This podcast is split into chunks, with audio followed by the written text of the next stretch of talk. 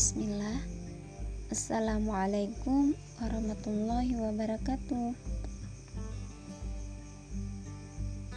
Di episode ini kita akan membahas tentang tujuan atau nilai perbuatan.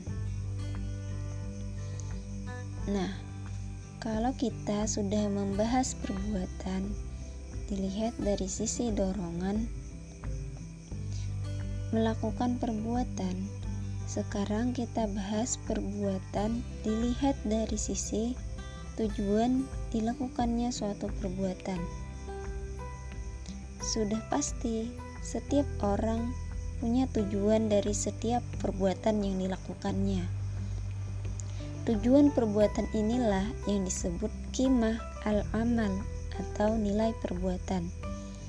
Bahwa Suatu hal yang pasti, seseorang ketika melakukan setiap perbuatan memiliki nilai tertentu yang ingin dicapai. Tapi, apakah ada orang yang melakukan suatu perbuatan tapi nggak ada tujuannya?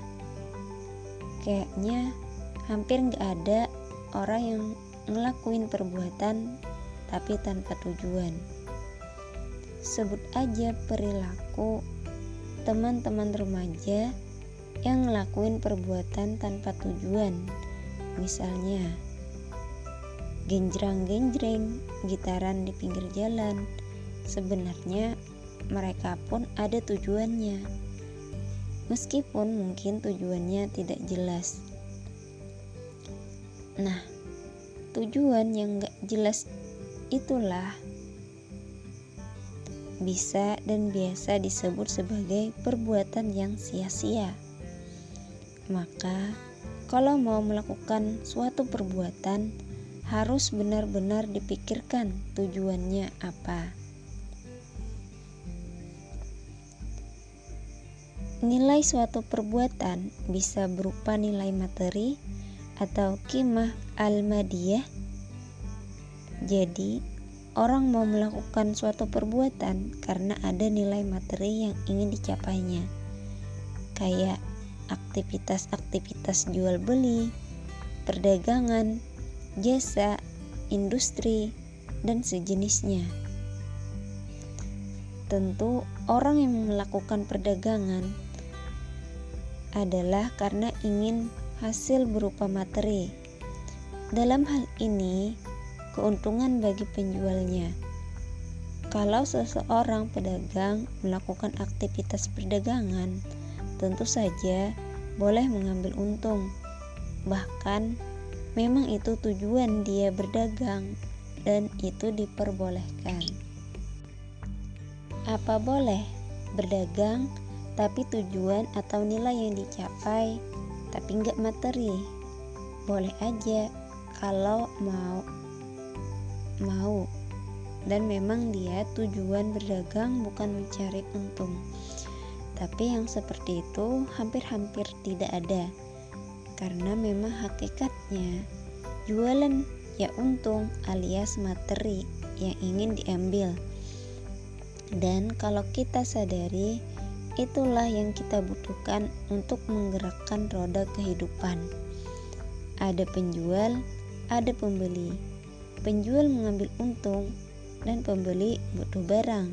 Sudah klub. Jadi, nilai materi atau kimah al-madiyah tetap mempunyai peran dalam kehidupan. Selain nilai materi, ada juga nilai suatu perbuatan bisa berupa nilai kemanusiaan atau kimah al-insaniyah. Nilai kemanusiaan ini kayak orang yang menolong tetangganya yang kebakaran misalnya. Atau kita yang kadang ikut kerja bakti di kampung atau mungkin ada juga yang ikut komunitas atau organisasi sosial biasanya aktivitasnya kemanusiaan. Maka tujuan alias nilai yang dicapai bagi orang yang melakukan aktivitas seperti itu adalah nilai kemanusiaan.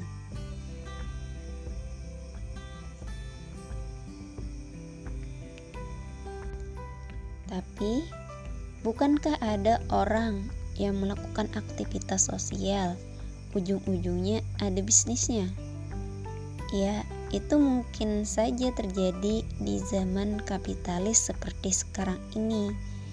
Dan tujuan pembahasan ini bukan memperdebatkan soal itu, tapi semata-mata memberitahu kalau ada beberapa orang yang melakukan aktivitas tapi tujuannya adalah nilai kemanusiaan atau kima al-insaniyah. Pada saat orang melakukan aktivitas ini tanpa mempedulikan suku, ras, bahkan agama, dan memang boleh orang melakukan perbuatan dengan tujuan kemanusiaan. Sekali lagi, ini juga yang membuat roda kehidupan jadi berputar. Terus, ada juga nilai suatu perbuatan berupa nilai akhlakiyah atau kima al-akhlakiyah. Contohnya, sikap jujur, amanah. Ada orang yang berperilaku jujur, maka sebenarnya dia semata-mata melakukan hal itu karena ingin meraih nilai akhlak, sehingga kadangkala memang orang yang jujur tidak memperoleh keuntungan materi ataupun kemanusiaan. Ada juga orang yang berkasih sayang dengan binatang peliharaan seperti burung, maka itu adalah salah satu aktivitas yang bernilai akhlakiah. Dan kadang-kadang karena kasih sayangnya dengan binatang tersebut, harus mengeluarkan duit. Tapi demi melakukan atau meraih nilai akhlakiah, sebagian orang melakukannya dan memang itu diperbolehkan. Nilai perbuatan yang berikutnya adalah nilai rohani atau spiritual atau kimah ar-rohiyah.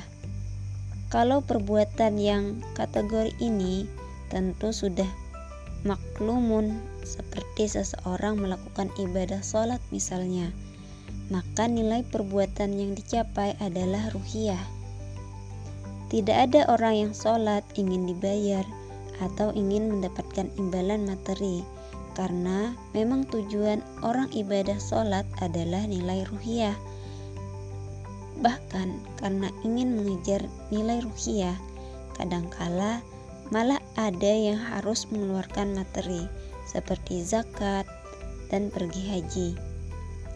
Sehingga kegiatan-kegiatan ibadah pada umumnya dilakukan tidak untuk mendapat keuntungan, juga tidak untuk kemanusiaan dan akhlak.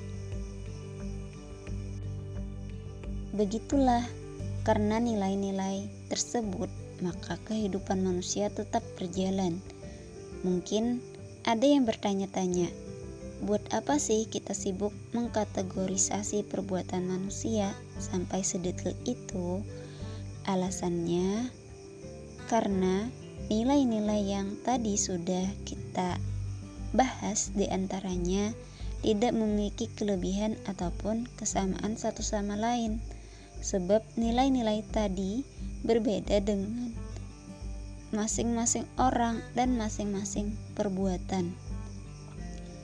Bukan berarti orang yang punya tujuan materi lebih rendah daripada yang punya tujuan kemanusiaan, akhlak maupun ruhiyah. Sebaliknya, gak juga setiap orang yang punya tujuan ibadah, kemanusiaan, ataupun akhlak akan lebih mulia dibanding yang punya tujuan materi. Kebanyakan dari kita biasanya akan menyebut baik sebuah perbuatan kalau itu mendatangkan manfaat. Begitupun sebaliknya, akan dicap buruk ketika dipandang aktivitas itu mengandung bahaya. Jadi, yang dijadikan ukuran adalah dampak atau hasil dari melakukan aktivitas itu. Kalau gitu kejadiannya, maka bisa jadi masing-masing orang punya standar yang berbeda dalam menilai baik buruk. Sebab orang berbeda-beda memandang sesuatu mengandung maslahat ataukah madarat. Pada akhirnya, orang yang memandang suatu perbuatan itu maslahat, dia akan konsen melakukan perbuatan itu dan mengabaikan perbuatan yang mengandung madarat. Apa yang terjadi selanjutnya kalau sudah seperti itu? Dalam tataran fakta, akhirnya kita bisa melihat ada orang yang punya kecenderungan perasaan ruhiyahnya dominan, maka akan mengabaikan yang urusannya dengan nilai materi. Dia akan lebih mengutamakan ibadah daripada materi, mengejar akhirat, dan mengabaikan dunia. Akibat pandangan dan perilaku seperti ini, orang cenderung mengejar kepuasan spiritual dengan berujlah alias mengasingkan diri dari keramaian manusia.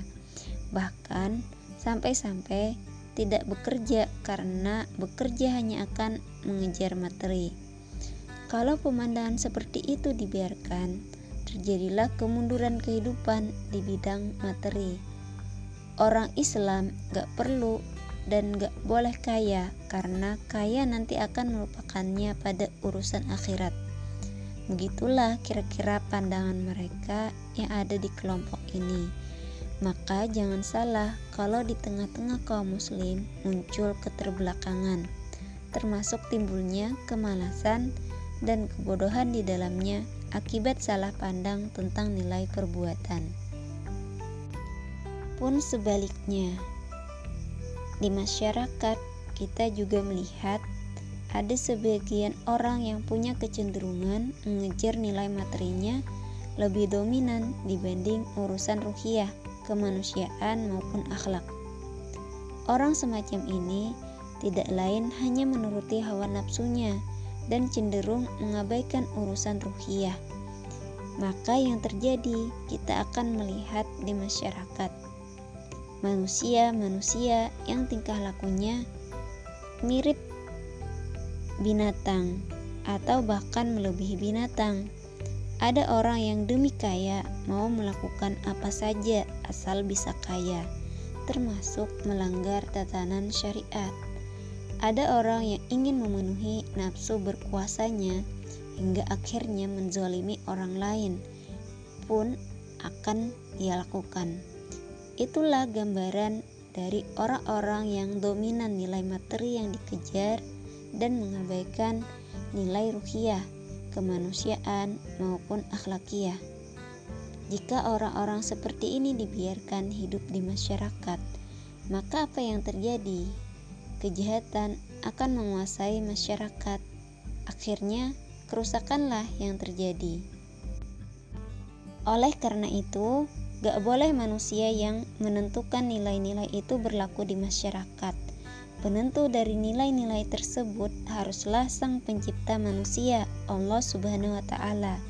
Ia harus menentukan nilai-nilai tersebut dan kapan masing-masing nilai itu tepat digunakan. Maka, kapan nilai itu berlaku pada perbuatan manusia, Allah Subhanahu wa Ta'ala dengan syariahnya yang menentukan. Jadi sebenarnya ketika seseorang menjalankan perintah dan menjauhi yang dilarang oleh syariat, sejatinya sedang meraih nilai-nilai tersebut.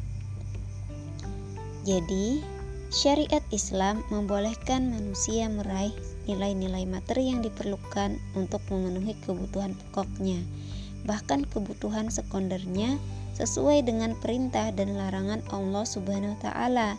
Sebagaimana Syariat juga menggariskan perbuatan-perbuatan yang akan menghasilkan nilai ruhiyah berupa ibadah yang diwajibkan dan disunahkan. Pun halnya dengan perbuatan-perbuatan yang akan melahirkan nilai-nilai akhlak. Nah, demikian. Semoga bermanfaat. Wassalamualaikum warahmatullahi wabarakatuh.